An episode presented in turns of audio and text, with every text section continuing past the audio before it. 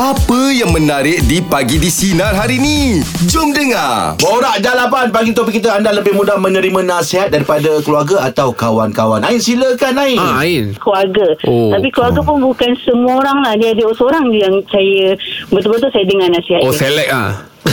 Ah, select. Ah, betul. Oh, select, eh. Saya cakap ah, dengan nasihat ibu ayah kan. Ah. Ah, saya saya lebih dengan nasihat adik bongsu saya. Ah. Oh, kenapa ah. ianya terjadi? Yang bongsu pula ya?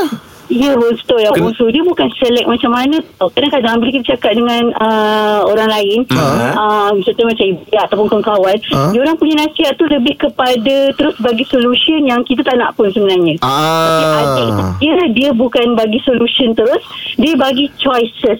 Oh, dia bagi pilihan.